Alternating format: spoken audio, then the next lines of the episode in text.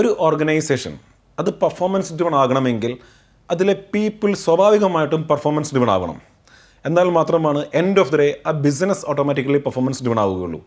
എന്തൊക്കെ ഫാക്ടേഴ്സാണ് പീപ്പിളിന്റെ പെർഫോമൻസിനെ അഫക്റ്റ് ചെയ്യുന്നത് എന്നുള്ളത് നമുക്കൊന്ന് ചെക്ക് ചെയ്യാം.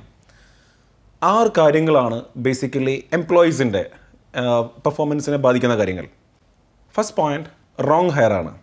റോങ് ഹയർ എന്ന് പറഞ്ഞു കഴിഞ്ഞു കഴിഞ്ഞാൽ ഒരു റൈറ്റ് പൊസിഷനിലേക്ക് ഒരു റോങ് പേഴ്സൺ വരുമ്പോഴാണ്. എന്താണ് റോങ് പേഴ്സൺ റോങ് സ്കില്ലുള്ള ഒരാൾ വരുമ്പോഴാണ് അതിനെ റോങ് ഹയർ എന്ന് പറയുക. അപ്പോൾ സ്വാഭാവികമായിട്ടും ആ പർട്ടിക്കുലർ പൊസിഷനിൽ നിന്ന് നമുക്ക് വേണ്ട റിസൾട്ട് എന്താണോ ആ റിസൾട്ട് സ്വാഭാവികമായിട്ടും അതിൽ ഗ്യാപ്പ് വരും. ഫോർ എക്സാമ്പിൾ ചിലപ്പോൾ നമുക്ക് വേണ്ടത് ഒരു ഒരു ഫൈനാൻസ് പേഴ്സണെ ആയിരിക്കും. പക്ഷെ നമ്മൾ റിക്രൂട്ട് ചെയ്യുന്നത് ഒരു അക്കൗണ്ട്സ് പേഴ്സണെ ആയിരിക്കും. അപ്പോൾ സ്വാഭാവികമായിട്ടും അവിടെ നമുക്കൊരു ഗ്യാപ്പ് വന്നു. ചിലപ്പോൾ നമുക്ക് വേണ്ടത് നല്ലൊരു സെയിൽസ് പേഴ്സണെ ആയിരിക്കും. നമ്മൾ ചിലപ്പോൾ റിക്രൂട്ട് ചെയ്യുക ഒരു മാർക്കറ്റിംഗ് എക്സ്പീരിയൻസ് ഉള്ള ഒരാളായിരിക്കും. അപ്പോൾ സ്വാഭാവികമായിട്ടും ആ കൺസെപ്റ്റിൽ തന്നെ മാറ്റം വന്നു.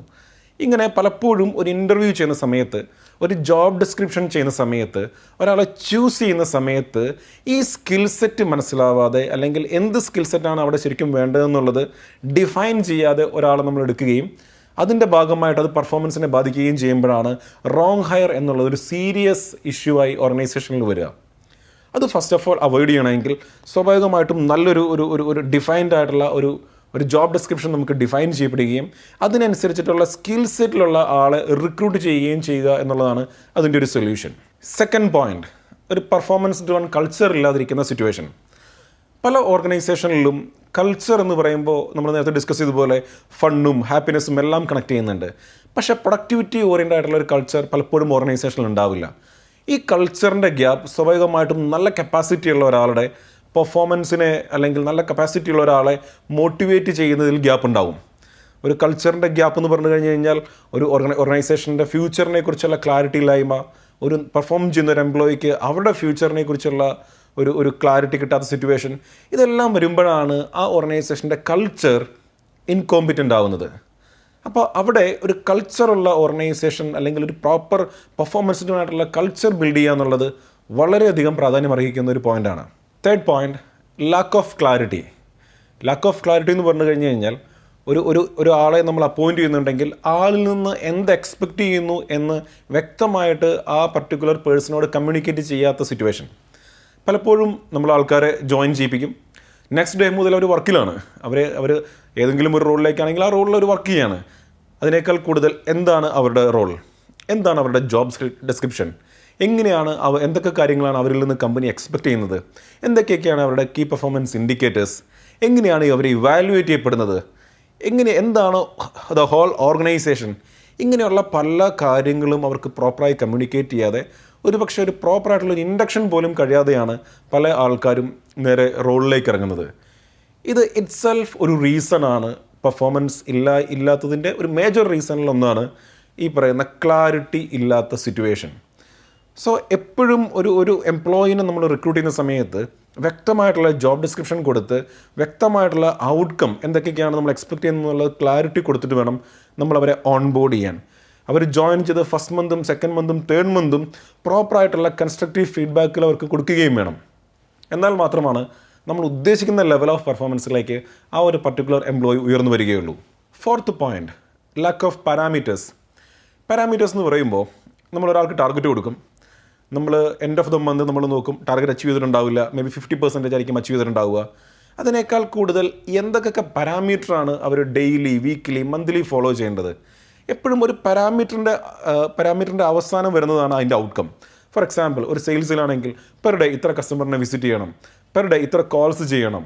ഇനി ഒരു ഒരു അക്കൗണ്ട്സ് പേഴ്സൺ ആണെങ്കിൽ ഇന്ന ഓരോ ദിവസം ഇന്ന ഇന്ന റിപ്പോർട്ട്സുകൾ സബ്മിറ്റ് ചെയ്യണം. ഒരു എച്ച് ആർ പേഴ്സൺ ആണെങ്കിൽ ഓരോ ദിവസം ഇന്ന ഇന്ന ആക്ടിവിറ്റികൾ കണ്ടക്ട് ചെയ്യണം. ഇങ്ങനെ ചെയ്യുന്നതിന്റെ ഔട്ട്കമാണ് എപ്പോഴും പരാ ഔട്ട്പുട്ട് എന്ന് പറയുന്നത്.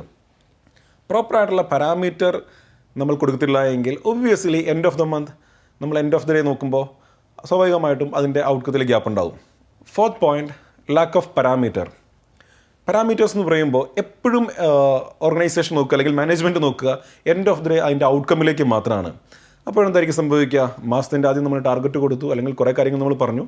മാസത്തിന്റെ അവസാനം നമ്മൾ റിവ്യൂ ചെയ്യുന്ന സമയത്ത് അതിലൊരു അമ്പത് ശതമാനമോ അറുപത് ശതമാനമേ കവർ ചെയ്തിട്ടുണ്ടാവുള്ളൂ. അപ്പോൾ പ്രോപ്പറായിട്ടുള്ള ഡെയിലി വീക്ക്ലി പാരാമീറ്റർ എംപ്ലോയീസിന് കൊടുക്കുക എന്നുള്ളത് വളരെയധികം ഇമ്പോർട്ടന്റ് ആണ്. അപ്പോഴാണ് ഓരോ ഡേയിന്റെ പ്രോഗ്രസ്സും അവർക്ക് ഇവാലുവേറ്റ് ചെയ്യാൻ വേണ്ടി പറ്റുള്ളൂ. ഓരോ ഡേയിലും അവരുടെ അച്ചീവ്മെന്റ് എത്രത്തോളം എത്തിയിട്ടുണ്ടെന്നുള്ളവർക്ക് മനസ്സിലാവുള്ളൂ. ഇപ്പോൾ പാരാമീറ്ററിന് എക്സാമ്പിൾ പറയുകയാണെങ്കിൽ ഇപ്പോൾ ഒരാൾ hundred percentage sales target achieve ചെയ്യണമെങ്കിൽ പെർ ഡേ അവർ ഇത്ര കോൾസ് ചെയ്തിട്ടുണ്ടാവണം പെർ ഡേ ഇത്ര ആൾക്കാർ അവർ മീറ്റ് ചെയ്തിട്ടുണ്ടാവണം ഒരു മാസം ഇത്ര കൊട്ടേഷൻസ് അയക്കപ്പെ അയക്കപ്പെട്ടിട്ടുണ്ടാവണം ഒരു മാസം ഇത്ര സെയിൽസ് ഓർഡറുകൾ എടുക്കുന്നുണ്ടാവണം ഇത്ര കളക്ഷൻ നടന്നിട്ടുണ്ടാവണം ഇങ്ങനെയുള്ള ഒരു സീരീസ് ഓഫ് പാരാമീറ്റർ ഫോളോ ചെയ്യുമ്പോഴാണ് അത് ടാർഗറ്റ് അച്ചീവ്മെന്റിലേക്ക് അവരെ ഗൈഡ് ചെയ്യുള്ളൂ. ഈ ഒരു പാരാമീറ്റർ തുടക്കം മുതലേ പ്രാക്ടീസ് ചെയ്യുകയാണെങ്കിൽ എംപ്ലോയീസിന് കിട്ടുന്ന ക്ലാരിറ്റി ഏറ്റവും ബെസ്റ്റ് ആയിരിക്കും. Fifth point lack of proper rewards and recognition perform ചെയ്യുന്ന എല്ലാ ആൾക്കാരും പ്രോപ്പറായിട്ടുള്ള റിവാർഡുകൾ റിവാർഡുകൾ എന്ന് പറഞ്ഞാൽ ചിലപ്പോൾ അത് അപ്രിസിയേഷൻ ആയിരിക്കാം. ചിലപ്പോൾ എന്തെങ്കിലും കൈൻഡ് ഓഫ് ഒരു ഒരു റിവാർഡ് പ്രോഗ്രാംസ് അവർ എക്സ്പെക്ട് ചെയ്യുന്നതായിരിക്കാം. സോ പ്രോപ്പറായിട്ടുള്ള റിവാർഡ്സ് ആൻഡ് റെക്കഗ്നീഷൻസ് പ്രോഗ്രാംസ് ഓർഗനൈസേഷനിൽ കണ്ടക്ട് ചെയ്യുക എന്നുള്ളത് എപ്പോഴും ഒരു ഒരു ഒരു ഒരു ഒരു പ്ലസ് ആണ്. നല്ല നല്ല അപ്പൻ പോയി.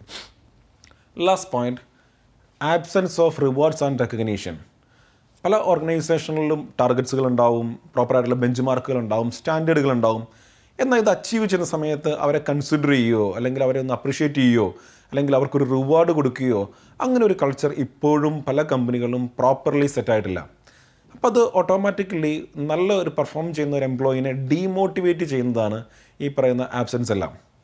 അപ്പോൾ ഓർഗനൈസേഷൻ മുമ്പോട്ടേക്ക് പോകുന്ന സമയത്ത് പെർഫോം ചെയ്യുന്ന ആൾക്കാരെ റീറ്റെയിൻ ചെയ്യാനും അവരെ എൻഗേജ് ചെയ്യാനും അവരെ അവരെ മോട്ടിവേറ്റ് ചെയ്യാനും വ്യക്തമായിട്ടുള്ള റിവാർഡ്സ് ആൻഡ് റെക്കഗ്നീഷൻസ് പ്ലാൻ ചെയ്യേണ്ടതാണ്. എന്തൊക്കെയാണ് റിവാർഡ്സ് നമുക്ക് കൊടുക്കാൻ വേണ്ടി സാധിക്കുക? മേ ബി ഒരു അപ്രിസിയേഷൻ ലെറ്റർ ആയിരിക്കാം maybe icon of the year അല്ലെങ്കിൽ സ്റ്റാർ പെർഫോമർ ലൈക്ക് ദാറ്റ് എന്തെങ്കിലും തരത്തിലുള്ള ഒരു ഒരു അവാർഡുകളായിരിക്കാം ചിലപ്പോൾ എന്തെങ്കിലും ബോണസ് ഇൻസെന്റീവ്സ് ആയിരിക്കാം.